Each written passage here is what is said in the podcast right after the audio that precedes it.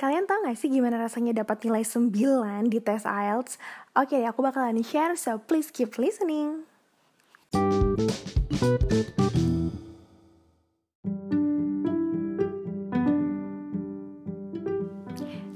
Guys, welcome back to another episode of my podcast. Sama aku Eka di Nongkrong Cantik pastinya.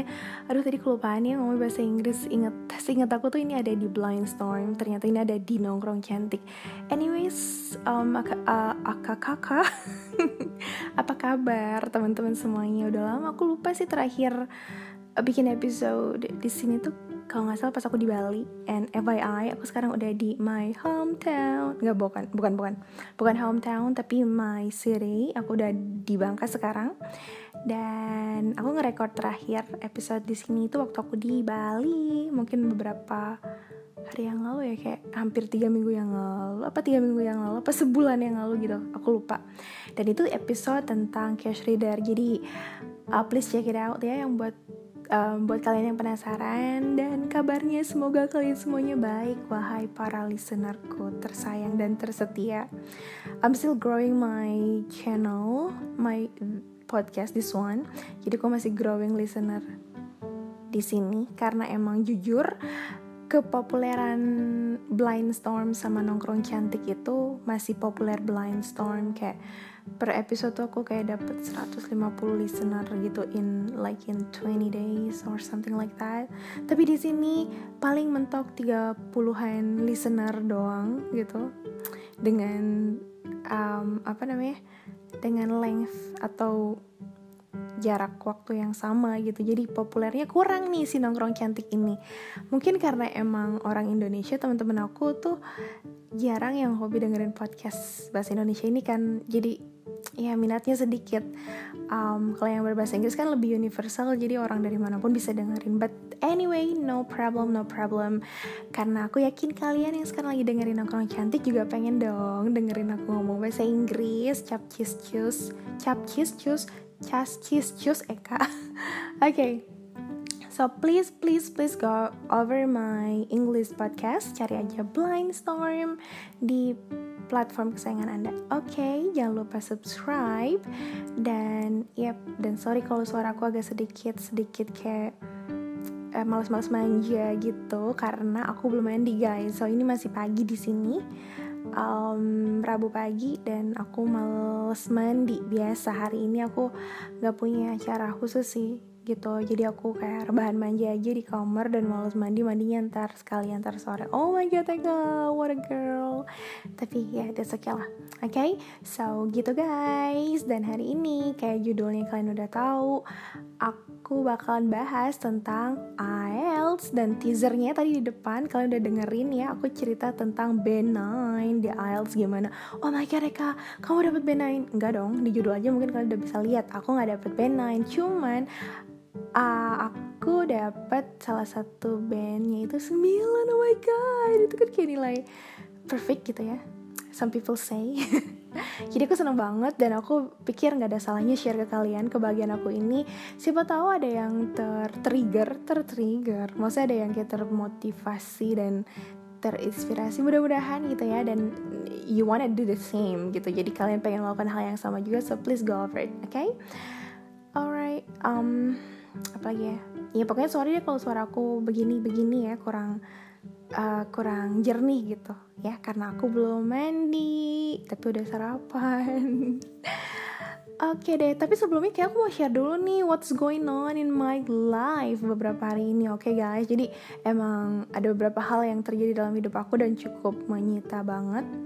Oke, yang pertama yaitu aku bahagia karena aku udah udah balik lagi ke Bangka. Aku ketemu teman-teman aku, abang-abang aku, teman-teman aku di sini, mama, semuanya. Aku happy banget dan pastinya aku happy karena aku bisa tiduran lagi di kamar aku yang sederhana ini. Ya jadi aku di sini tidur di rumah kontrakan, sederhana banget. Tapi ya I'm happy gitu ketimbang di Bali aku tidur di tempat ber-AC dan asik cuma mungkin karena hmm, apa ya ya nggak tau lah kurang comfortable aja. Nah di sini aku balik lagi ke sini dan aku happy banget. Walaupun rumah kontrakan cuma seharga setengah juta oh my god. Tapi aku seneng cuma pakai kipas angin kecil. Tapi aku seneng guys oke? Okay? um, itulah yang pertama yang terjadi dalam hidup aku. Aku balik ke sini dan dengan ketakutan ketika naik pesawat kemarin. Mungkin nanti deh kalau aku pengen aku bikin episode khusus betapa aku tuh takut naik pesawat, oke? Okay?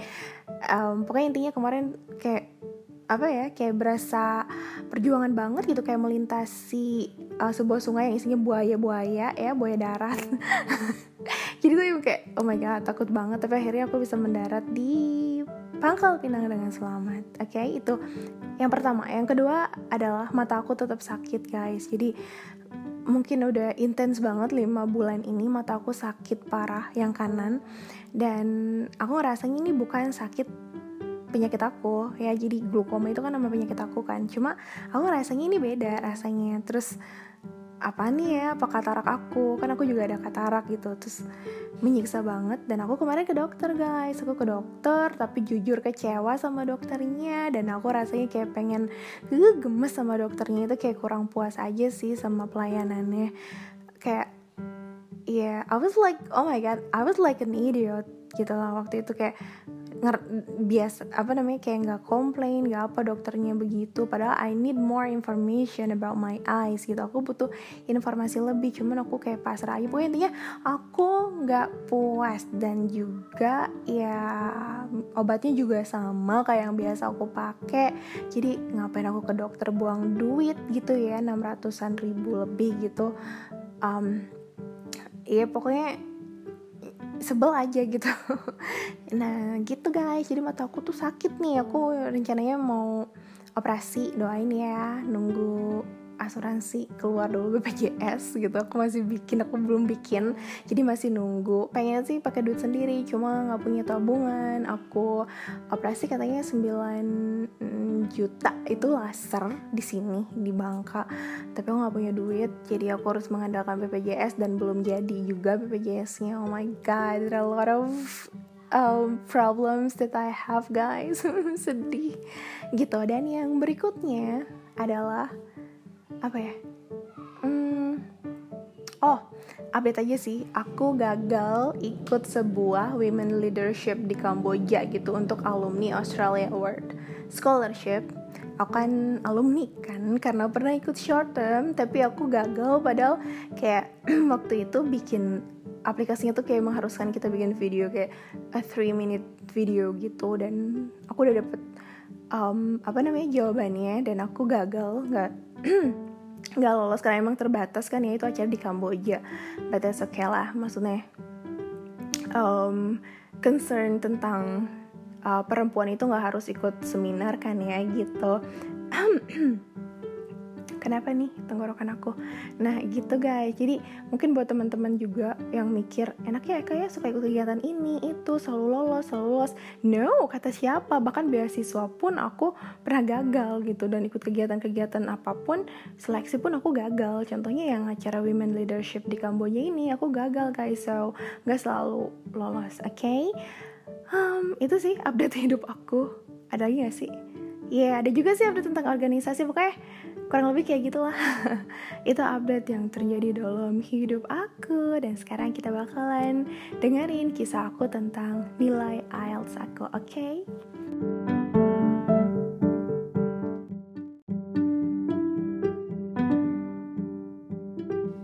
Well, sekarang kita ngomongin nih tentang IELTS result yang udah aku dapat beberapa hari yang lalu.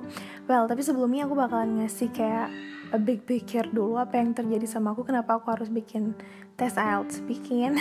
Maksudnya kenapa aku harus ambil tes IELTS? Duh suaraku kenapa sih nih? Kayak agak pahit juga. Tadi gara-gara ditetes mata. Bentar ya aku minum dulu. Kenapa aku tes IELTS?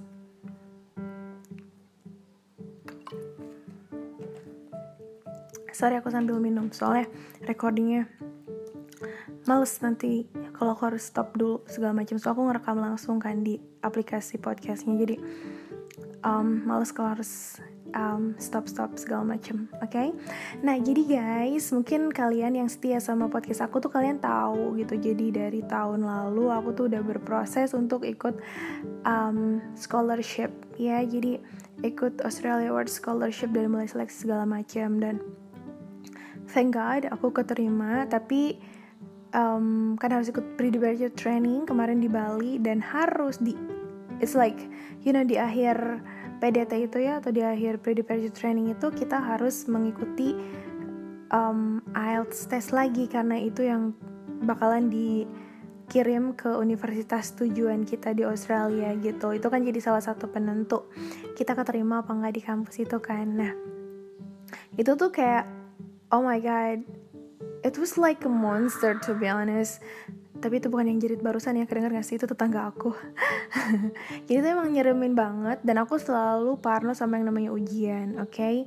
jadi aku takut takut takut takut kok gitu sih kak maksudnya intinya aku harus ikut ujian itu nggak cuma aku jadi anak-anak lain yang ikut yang lolos juga jadi 250 orang ini harus ikut free departure training dan ikut um, tes IELTS-nya dibiayai sama Australia Award Scholarship in Indonesia kan. Nah, jadi kita ikut kemarin tanggal 9 Maret setelah mengikuti PDT. Kalau aku kan aku masuk kelas yang empat setengah bulan. Jadi kemarin aku di Bali empat setengah bulan untuk ikut PDT. Nah waktu itu kemarin tanggal 9 Maret itu ujiannya bareng sama anak 6 bulan. Jadi kan di Bali itu ada empat setengah bulan juga dan enam bulan juga yang ikut tes tanggal 9 ya. Aku aku yang masuk kelas 4 setengah bulan. Waktu itu tuh kayak nyeremin banget guys. Kayak serem. Dan aku tuh benar-benar takut. Sebenarnya sih ketika mock test gitu kan aku kayak udah mock test berkali-kali dari waktu itu kan. Maksudnya kami gitu. Uh, setiap mock test itu jujur nilai aku tuh up and down gitu loh. Up and down. Apalagi di awal-awal kayak naik turun. Bahkan atau gak sih kayak aku tuh pernah dapat nilai terburuk yaitu reading. Di salah satu mock test aku lupa mock test keberapa tapi aku dapat cuman betul 18 guys. Kebayang gak dari 40 soal reading aku cuman betul 18 oh my god oh my god itu kayak memalukan banget kan? Kayak aku tuh kayak udah down. Aku emang jujur aku tuh jelek di reading. Mungkin hampir di semua band maksudnya di semua um, item ya reading, listening, speaking, writing. Mungkin aku lemah nggak um, begitu bagus juga. Cuma aku emang sadar gitu reading aku tuh jelek gitu. Malah aku ngerasanya kayak aku masih bisa do more di writing gitu. Walaupun pada kenyataannya susah juga ya meningkatkan writing itu. Karena itu kan benar-benar kayak skill gitu nggak sekedar jawab soal. Tapi buat aku reading itu lebih menyeramkan. Sejak zaman dulu deh dari tahun 2017 aku ikut ELTA program ya English Language Training Assistance. Itu juga waktu tesnya aku selalu takut sama reading. Karena reading tuh buat aku tuh kayak oh my god itu nyeremin banget. Ada banyak jenis soal apalagi kalau udah matching heading guys. Aku tuh kayak udah frustrated banget gitu. Jadi aku nggak pernah expect dapat nilai bagus di reading. Apalagi mock test ya kayak tadi aku udah bilang aku pernah dapat nilai 18 doang 18 tuh band berapa sih? Ya ampun iya kan? Nah jadi aku tuh takut, gitu, takut banget di reading jujur. Dan kemarin sih ya sekedar informasi aja waktu aku ikut PDT itu selama perjalanan perjalanan empat setengah bulan Aku ngerasa kekuatan aku tuh ada di listening sama speaking gitu. Jadi lumayan lah karena listening tuh kayak rata-rata tiap mock tuh kayak 30-an gitu 35 betulnya dari 40 soal 34 jadi aku ngerasa oke okay, listening aku lumayan nih gitu. Kadang ya pernah sih dapat 27-an juga tapi rata-rata ya 30-an ke atas gitu. Makanya aku kayak oke okay deh kayaknya aku listening mampu deh gitu. Dan juga speaking walaupun ya aku nggak tahu sih kebenarannya gimana. Cuma ya kata anak-anak gitu. Kata anak-anak sih um, speaking aku lumayan gitu. Dan ada salah satu guru juga di ILF Bali yang katanya ngomong di kelas sebelah tentang speaking aku gitu. Katanya hmm, ya nggak tahu sih bener apa enggak ya tapi kata anak kelas sebelah tuh katanya aku tuh queen of speaking alias banyak bacot ya kata nggak maksudnya speakingnya tuh lumayan gitu. Dan emang waktu mock test waktu tes speaking latihan gitu sama guru lain ya sama guru di kelas lain gitu aku tuh dapat tujuh gitu. Dan tujuh kayak interval atas gitu. Makanya kayak okay, mungkin aku kekuatan aku di speaking gitu. Dan aku emang jujur aku obses banget sama speaking ya. Walaupun speaking aku not that good tapi aku tuh comfortable kalau speaking. Aku listening gak comfortable reading gak comfortable writing gak comfortable kayak so so aja gitu. Cuma kalau speaking aku excited dan aku seneng gitu loh. Kalau aku nggak seneng nggak mungkin dong aku bikin podcast berbahasa Inggris ya nggak sih? Gitu. Jadi emang seneng banget speaking dan aku benar-benar berharap aku dapat nilai bagus di speaking. Karena jujur aku tuh sempat kecewa parah. Kecewa parah waktu ikut ELTA dulu tes IELTS di ELTA tahun 2017 itu tuh speaking aku tuh cuma 6 aku gak nyalahin siapa-siapa sih. Emang waktu itu performance aku kan jelek. Kan mereka para examiner itu mereka nggak ngelihat apakah kita jago bahasa Inggris apakah Eka sering ngomong bahasa Inggris Eka punya podcast bahasa Inggris. Mereka don't give a shit gitu kan. Mereka nggak peduli. Mereka nggak tahu Eka bahasa Inggrisnya tuh gimana lancar atau enggak atau ya fluent atau native sound uh, maksudnya native like atau gimana mereka nggak peduli. Yang mereka tahu adalah di ruang ujian performance kamu tuh gimana. Dan jujur waktu ini agak sedikit, sedikit flashback ya um, waktu ELTA program itu pas ujiannya pantas lah aku dapat 6 doang gitu. Speakingnya karena performance aku nggak begitu bagus. Aku nervous aku jujur nervous kalau udah you know udah masuk ke kata ujian tuh kayak nervous banget. Tapi aku tuh sebel gitu. Kenapa sebel? Karena sebenarnya tuh aku ngerasa aku bisa lebih dari enam gitu loh ininya speakingnya. Karena emang aku suka gitu. Bukan berarti aku ngerasa aku udah keren speakingnya no. Tapi lebih ke kayak gimana sih kalau misalnya kayak kamu suka sama hal tersebut? Kan pengennya tuh yang terbaik dong uh, untuk hal itu gitu loh. Nah makanya aku pengen banget improve speaking aku yang tadinya 6 di zaman Elta dulu tuh 2017 nah makanya ketika ikut pre-departure training ya mulai Oktober 2018 uh, sampai mock test terakhir itu aku berharap semoga speaking aku dapat improve gitu kan nggak 6 gitu. Sedih banget tuh kalau 6 gitu. Um, apalagi kayak GR GR gitu kan kayak teman-teman suka bilang ih kamu tuh bahasa Inggrisnya gini speakingnya gini gini kan kayak oke okay, oke. Okay.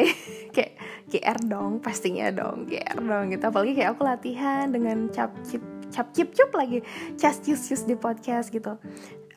Apalagi dibilang queen of speaking gitu apa ya kayak perasaannya pasti lebih confident gitu gitu walaupun beban. Um, gitulah jadi aku berharap speakingnya dapat improve dan ternyata emang improve. Ah ngomong apa sih ya pokoknya unpredictable unpredictable banget ya kemarin resultnya yang ujian. Aku kan ujian tanggal 8 9 sebenarnya official tanggal 9 cuman aku dari tanggal 8 udah ujian ujian speaking waktu itu. Karena tunanetra biasanya ujian speakingnya hari sebelumnya gitu. Karena take time banget kalau ujian IELTS tunanetra itu jadi hari um, Sabtunya tanggal 9 Maret itu kita uh, para tunanetra itu fokusnya ke listening, writing sama reading. Jadi speakingnya udah hari sebelumnya kayak gitu. Um, dan resultnya yang aku baru dapat beberapa yang hari yang lalu itu mengagetkan banget terkejut aku terheran apa sih Eka? Epip jadi aku terkejut banget karena nilai aku ternyata overallnya adalah 7.5 Yay.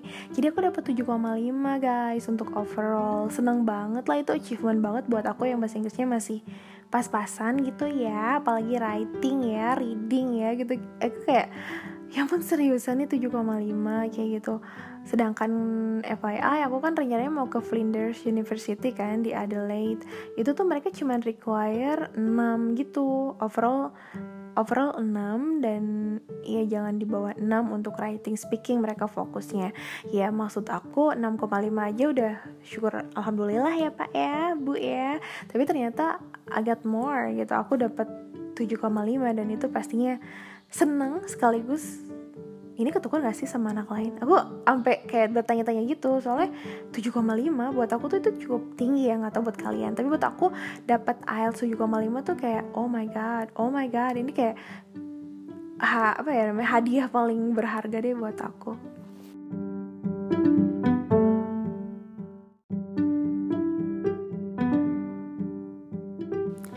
Oke okay guys, sekarang aku tiduran nih capek. Eh, Oke, okay, um, sekarang kita bahas masing-masing skill di IELTS aku ya. Jadi aku ulangi lagi, aku dapat 7.5. Jadi band 7 7 7 7.5 di IELTS yang aku ambil tanggal 9 Maret 2019 di IALF Bali Indonesia Australia Language Foundation Bali oke okay? nah kita mulai dulu dari yang nilainya um, paling tinggi apa paling rendah ya? Kita coba dari nilai yang paling tinggi dulu deh. Oke jadi aku yang paling tinggi adalah reading. Yay. Dan reading itu aku dapat 9 Yeay Tepuk tangan dong guys Please. Bayangin guys 9 9 Oh my god Itu kayak Oh my god Aku kayak bener-bener pengen nangis banget ya Jadi yang pertama yang ngecekin nilai itu Risma. Out buat Risma Risma itu adanya Mas Ari. Mas Ari itu adalah teman seperti teman seperjuangan aku waktu aku di Bali kemarin. Jadi dia salah satu penerima beasiswa juga oke. Okay? dan dia itu tunanetra juga. Jadi dia ngecekin dan dia bilang aku reading 9 aku kayak ah seriusan 9 beneran? Beneran nih 9 kenapa aku bilang kayak gitu? Karena selama perjalanan aku belajar IELTS reading itu selalu yang jadi monster buat aku jadi momok paling-paling menakutkan. Aku kayak udah frustasi banget menghadapi reading dan kayak aku udah bilang tadi 18 aku pernah dapat oh my god 18 gitu ya. Tapi ternyata di real IELTS testnya hasilnya aku dapat reading 9 yeay. Sekali lagi itu thumbs up buat Eka. Eh bikin ngiri ya nilai enggak sih maksudnya itu juga menurut aku sih karena kebetulan ya aku juga nggak ngerti kenapa aku bisa dapat 9 gitu. Tapi mungkin kebetulan mungkin mungkin. Nah itu ya gitu. Jadi aku dapat 9 gak nyangka banget gak nyangka banget. Karena uh, up and down lah kalau misalkan pas mock test ya nilainya tuh kadang ya kadang 30, 32, kadang pernah juga 38 sih pernah um, pernah 36 juga. Tapi sering juga dapetnya cuma 26, 25, 22 gitu. Ya pokoknya intinya up and down up and down up and down. Dan aku tuh kayak nggak bisa prediksi gitu reading gue bakal dapet berapa. Tapi FYI aku waktu IELTS dulu juga pernah sebelumnya aku ikut IELTS waktu ELTA ya itu tuh sama. Jadi aku reading paling rendah ketika mock test itu tuh reading jadi menakutkan banget readingnya. Gak bisa handle. Tapi ternyata pas tes benerannya ujian benerannya justru reading itu waktu itu paling tinggi nilainya. Cuman ketika itu aku cuma dapat 7 band 7 untuk reading pas aku ikut tes IELTS yang bulan Desember 2017 nah sekarang juga sama. Aku takut dan untuk reading dan selalu nilainya up and down ketika mock test tapi ternyata pas real testnya aku dapat 9 dan itu tuh kayak apa sih yang kamu harapin lagi? 9 tuh udah more than enough gitu loh. Kamu tuh mau berharap apa, lagi ya kan? Nah jadi tuh aku bener-bener seneng banget banget banget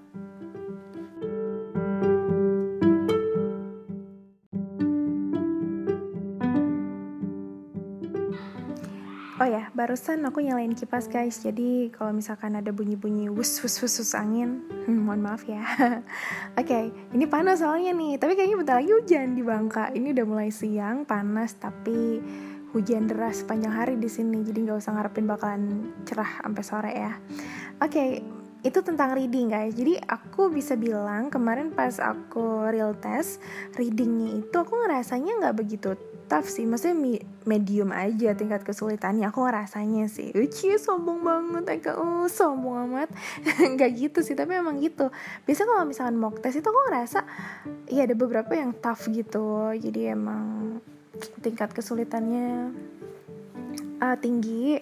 Um, tapi pas real IELTS uh, kemarin aku ngerasanya itu medium sih tingkat kesulitannya. Jadi mungkin aku nggak begitu kesulitan ngehandle dan dan salah satu faktor penentu paling tinggi adalah karena um, apa namanya si soalnya jenis soalnya itu nggak ada matching heading guys. Itu adalah sebuah momok paling menakutkan.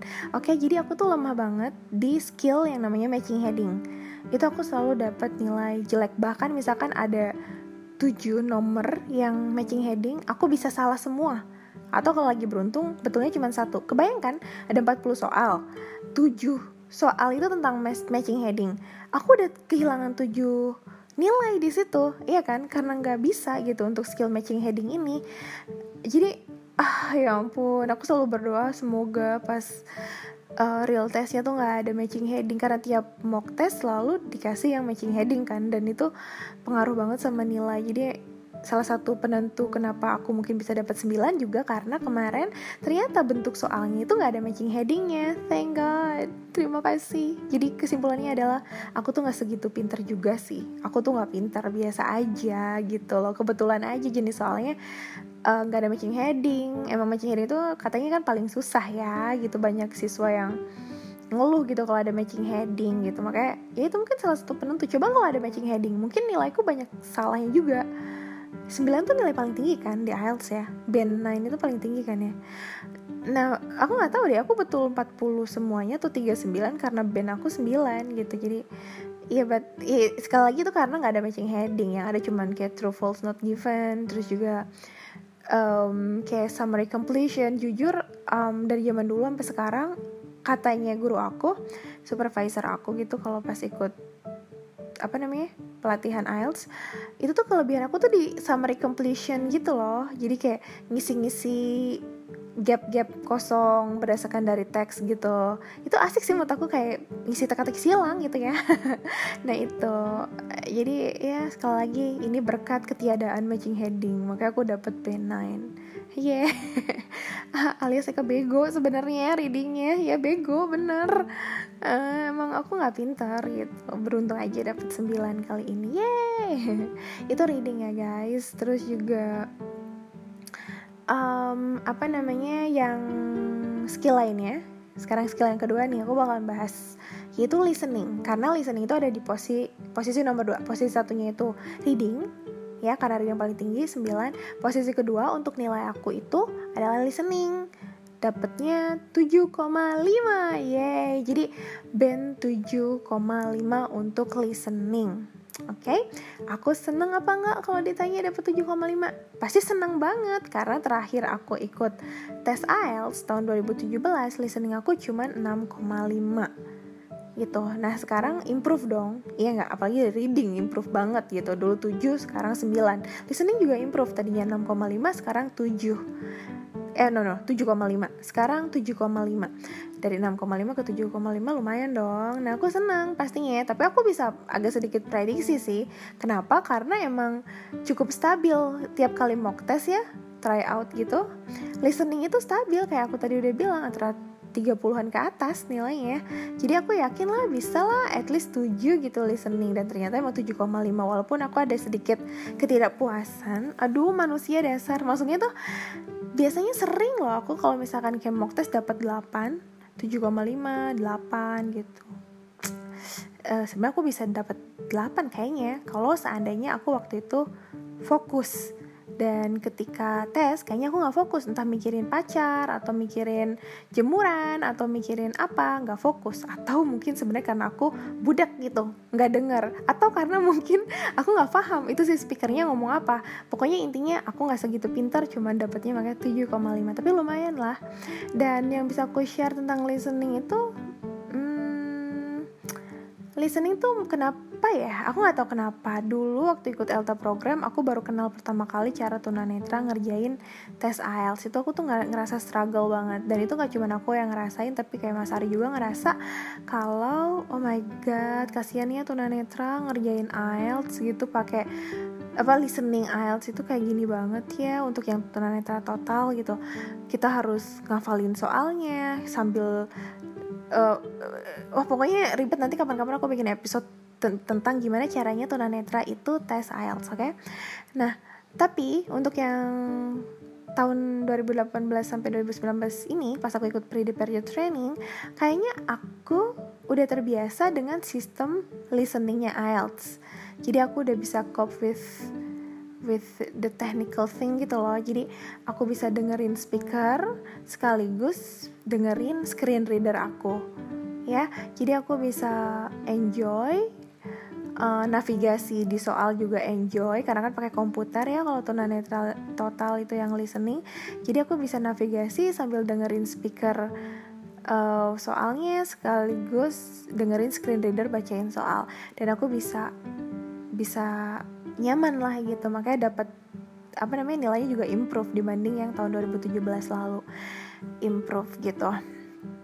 Um, kalau untuk tingkat kesulitan soalnya kemarin pas tes IELTS yang real itu tanggal 9 kemarin um, jujur sih lebih sulit daripada latihan ya aku ngerasanya listeningnya. Tapi nggak ya nggak masalah sih 7,5 juga udah wow kan cie wow cie.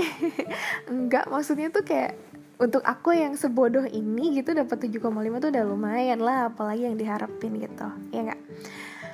Um, gitu. Tapi juga kemarin sempat agak sedikit um, gimana gitu. Karena aku letak tempat duduknya tuh sebelah kiri sedangkan Mas Ari sebelah kanan.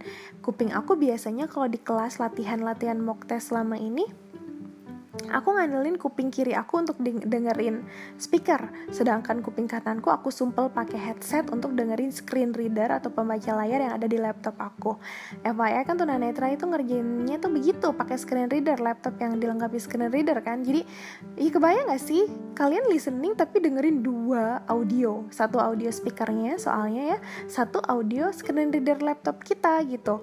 Jadi nah itu aku agak sedikit nggak uh, terbiasa karena kuping kananku yang biasanya aku sumpel headset aku harus buka dan harus dengerin speakernya. Sedangkan yang kiri aku gantian untuk nyumpelin apa untuk disumpelin headset. Itu agak nggak jadi soal sih cuma maksudnya agak sedikit uh, canggung aja sih itu waktu itu ya. Tapi nggak apa-apa lah.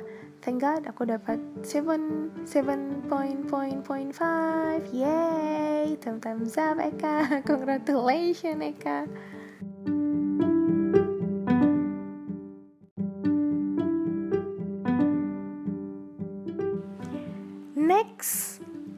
writing oke okay? nah untuk writing ini itu nilainya sama sih sama speaking yaitu 6,5 jadi cuman band 6.5 beruntung gak sih dapat 6.5 pastinya beruntung. Kenapa? Karena writing itu tough banget guys. Jadi banyak banget banget permasalahannya para IELTS taker gitu ya. Test taker IELTS test taker itu yang sulit di writing. Kenapa? Karena benar-benar skill bahasa Inggris kita kita tuh diuji banget ya kalau di writing. Pertama kita harus punya idea ya kan ketika nulis. Yang kedua grammarnya kelihatan banget kalau salah. Ya dong. Yang ketiga paragraphing gitu. Kemampuan kita untuk untuk paragraphing. Gimana sih nulis yang benar gitu kan? Termasuk capitalization dan lain sebagainya. Jadi emang diuji banget untuk apa namanya writing ini. Dan aku kesulitan. Tapi thank God karena ini improve. Jadi waktu uh, aku ambil tes IELTS 2017 itu aku cuma dapat 6 untuk writing. Ya nggak apa-apa sih emang aku bego ya writing gitu. Um, nah tapi yang sekarang improve dapatnya 6,5 walaupun improve-nya cuma dikit tapi itu udah sangat-sangat beruntung banget.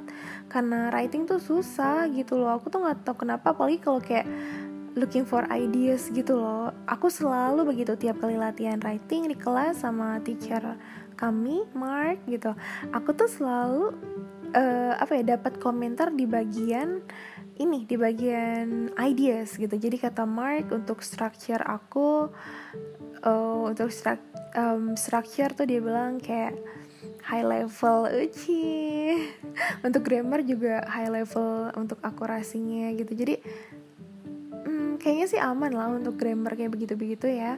Tapi ideasnya aku tuh ideasnya tuh jelek banget dan aku kemarin udah sempet ya berusaha belajar dari setiap brainstorm yang dilakuin di kelas sama teacher sama teman-teman sekelas.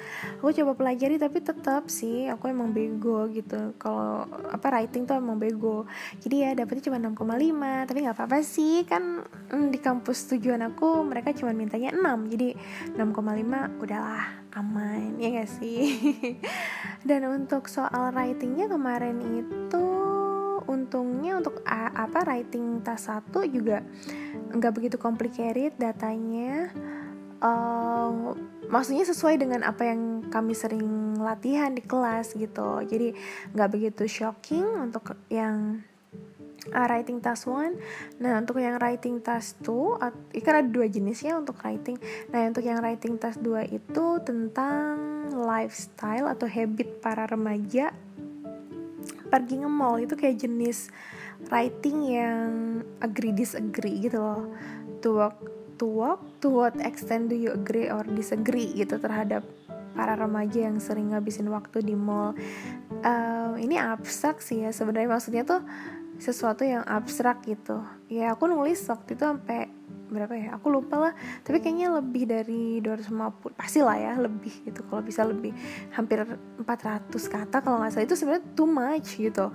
Tapi ya mau gimana lah aku udah frustasi juga waktu nulis. Udah yang penting udah selesai. Terserah hasilnya mau gimana gitu. Dan ternyata dapatnya 6,5 aja gitu. Tapi nggak apa-apa lah. Bersyukur ya gak sih? Yeay tepuk tangan dong. Meskipun dapatnya cuma 6,5 tapi tepuk tangan lah. Yeay. Oke okay, dan yang terakhir terakhir yaitu speaking. Yeay. Dan untuk speaking ini juga sama dapatnya 6.5 yang jelas dia improve. Dulu 2017 aku dapatnya 6 aja dan sekarang 6.5 meskipun tidak sesuai dengan prediksi ketika latihan-latihan di kelas sama teacher. Baik sama Mark, Mark kasih aku 7 dan Mark bilang you can get higher. Dia bilang gitu kan untuk speaking gitu tapi ternyata cuma dapat 6,5 gitu dan juga untuk untuk Steve guru anak 6 bulan.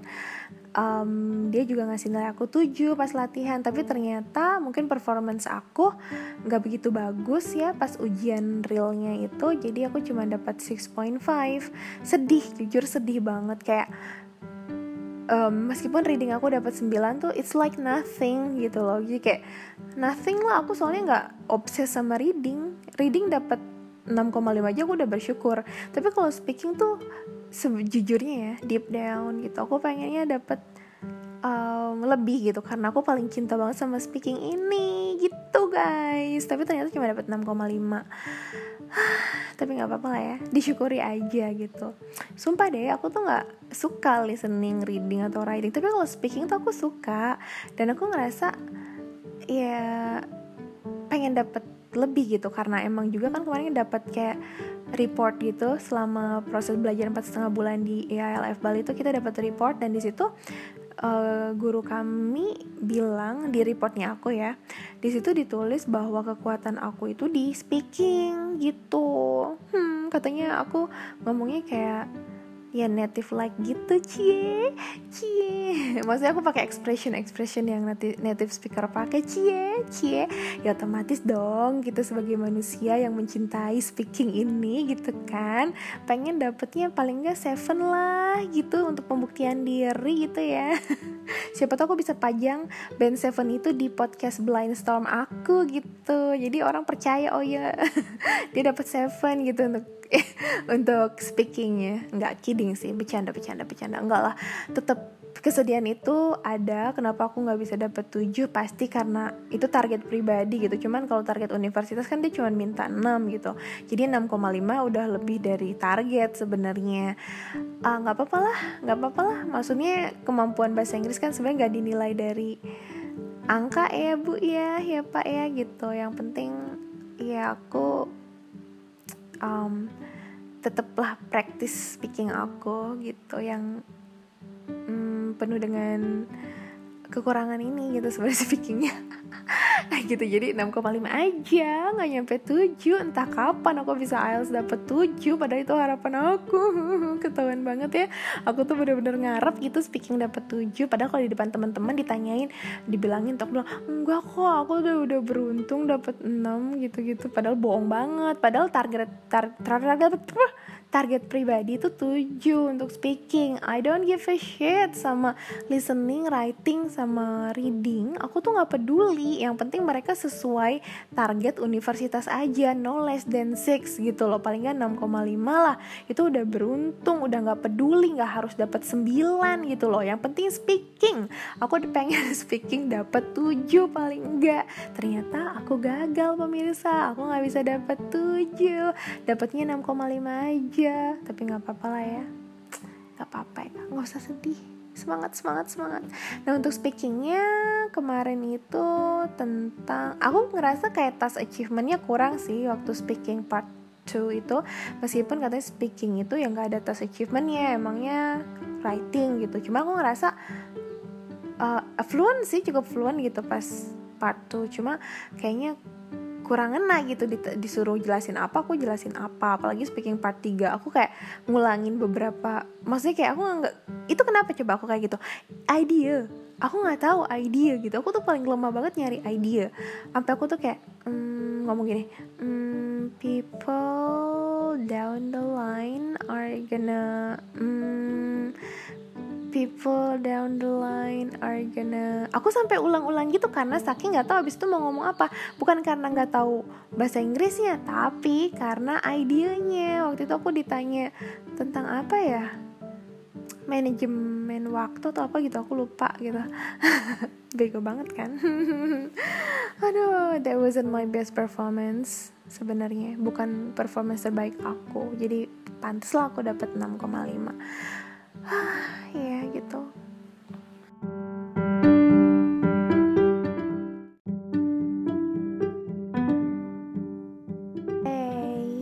Ya ya ya jadi itu guys nilai-nilai aku per skillnya ya. 9 untuk reading 6.5 untuk writing sama speaking and 7.5 untuk listening dan overall 7.5 aku tahu sih sadar banget nilai 7.5 itu nggak ada apa-apanya kalau dibanding teman-teman yang lain gitu. Aku sadar gitu jadi aku bersyukur aja sih dapat 7.5 dan aku nggak nyangka. Terakhir aku cuma dapat 6,5 tahun 2017 dan sekarang 7,5 juga aku nggak nyangka lah pokoknya uh, super super happy. Um, dan pastinya itu udah secara nilai IELTS ya uh, itu udah udah qualified untuk masuk di Flinders University Adelaide. Karena mintanya mereka cuma six gitu loh. Untuk jurusan aku disability policy and practice tuh mereka cuma minta uh, IELTS minimal 6 gitu. Jadi ya udah lebih lah dari targetnya kampus gitu. Dan ini tinggal nunggu hasil aja apakah aku udah dapat letter of acceptance um, atau belum dari sana gitu. Uh, dan hal lain yang juga aku kayak proud of myself dan juga proud of my friend. Jadi tunanetra tuh kemarin di ELF Bali ada tiga aku Mas Adi dan Thomas. Cuman Thomas itu low vision jadi dia masih punya penglihatan dan dia nggak pakai screen reader ngerjainnya pakai large print gitu loh. Jadi soalnya dicetak besar gitu. Nah yang kami bangga juga tuh kenapa? Karena kami bisa melewati uh, tes IELTS ini dengan nilai yang nggak jelek-jelek banget gitu loh. Kayak Mas Ari juga um, temen aku overall dapat 7 gitu. Dan uh, Thomas juga um, apa namanya cukup memuaskan gitu. Jadi um, senang gitu. Ternyata tunanetra bisa loh tes IELTS nah ini sekaligus untuk memberikan tamparan Ciela tamparan kepada para para institusi institusi bahasa di Indonesia yang sering nolak tunanetra yang mau ambil tes IELTS ataupun TOEFL. Itu tuh susah banget dan aku mungkin bakalan share nanti lah ya. Di next episode betapa aku tuh sampai berdarah-darah pengen tes IELTS. Eh no, no no tes TOEFL waktu itu. IELTS kan mahal ya. Tapi maksudnya emang fakta banget gitu di Indonesia tuh masih susah tunanetra ambil tes-tes penguasaan bahasa Inggris gitu um, dan dengan adanya hasil kami yang segini yang cukup memuaskan ini ya sekaligus memberikan bukti nyata gitu walaupun uh, bahwa kami itu meskipun tunanetra tuh bisa bisa tes IELTS kami bisa bahasa Inggris yang perlu kalian lakukan adalah memberikan uh, fasilitas yang kami butuhkan dan kami pun bayar gitu loh. Kalau yang ini gratis ya, tes IELTS-nya dibayarin sama Australia Award Scholarship karena kami dapat beasiswa gitu. Tapi maksudnya um, ya udahlah please kalau misalkan ada tunanetra mau tes di tempat kalian tuh jangan ditolak gitu loh. Gimana tunanetra bisa maju ke apa ya step berikutnya? Bisa untuk beasiswa atau untuk pergi ke luar negeri. Kalau nggak ada institusi yang mau memfasilitasi tunanetra untuk tes penguasaan bahasa Inggris gitu loh. Dan aku kayak ngerasa oh my god ini loh ini loh bukti kalau tunanetra juga bisa bahasa Inggris tunanetra juga kalau difasilitasi dan di um, akomodir juga mampu memberikan hasil yang menyenangkan dan memuaskan gitu loh. Ya jadi aku seneng banget dan juga pastinya aku seneng dengan hasil ini karena hasil yang aku dapat ini akan mengantarkan aku menuju kontrak kuliah beasiswa di Australia yay karena nggak mungkin gitu kita bisa kuliah di kampus idaman kita kalau IELTS-nya nggak memenuhi syarat mereka gitu. Jadi uh, jujur perjalanan scholarship aku ini yang salah satu yang menegangkan adalah apakah aku bisa memenuhi syarat IELTS-nya gitu karena segalanya tuh insya Allah udah di cover, udah udah dapat kontrak beasiswa juga. Tapi untuk kontrak kuliah di sananya ya bakalan turun ketika aku nilai IELTS-nya udah memenuhi syarat gitu. Makanya udah seneng lah udah terlewati. Aku udah udah apa namanya udah memenuhi tugas aku sebagai penerima beasiswa dengan mengikuti pre-departure training. Aku juga udah ikut apa namanya tes kemarin tanggal 9 dan hasilnya juga ya thank God memenuhi syarat. Bahkan ya di di atas target gitu. Ya mm, seneng banget. Dan mudah-mudahan hasilnya ini juga nggak mengecewakan teacher-teacher yang udah baik hati ngajar IELTS untuk Mark. Shout out buat Mark juga dengan kesabarannya beliau dan juga untuk para staff IHLF Bali yang udah apa ya mengakomodir kebutuhan tunanetra di Bali kemarin. Maksudnya untuk hal IELTS ya gitu. Dari mulai materi-materi pelajaran yang di, dibikin seaksesibel mungkin. Juga apa namanya um, pelaksanaan tesnya juga seaksesibel mungkin. Pokoknya seneng deh. Nanti aku bakalan share lebih lengkap lagi um, di next episode ya. Gimana tunanetra itu ngerjain reading dan lain sebagainya ya. Yang jelas kemarin Indonesia Australia Language Foundation Bali itu mengakomodir banget kebutuhan tes kami gitu. Pelaksanaan tesnya semuanya aksesibel banget banget aksesibel dan friendly banget.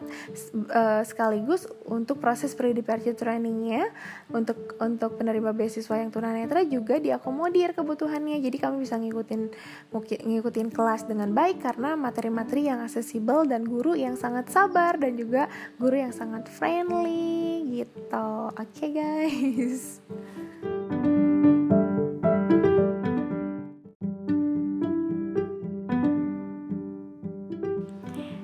Guys, jadi itu dia sharing aku hari ini tentang hasil tes IELTS aku.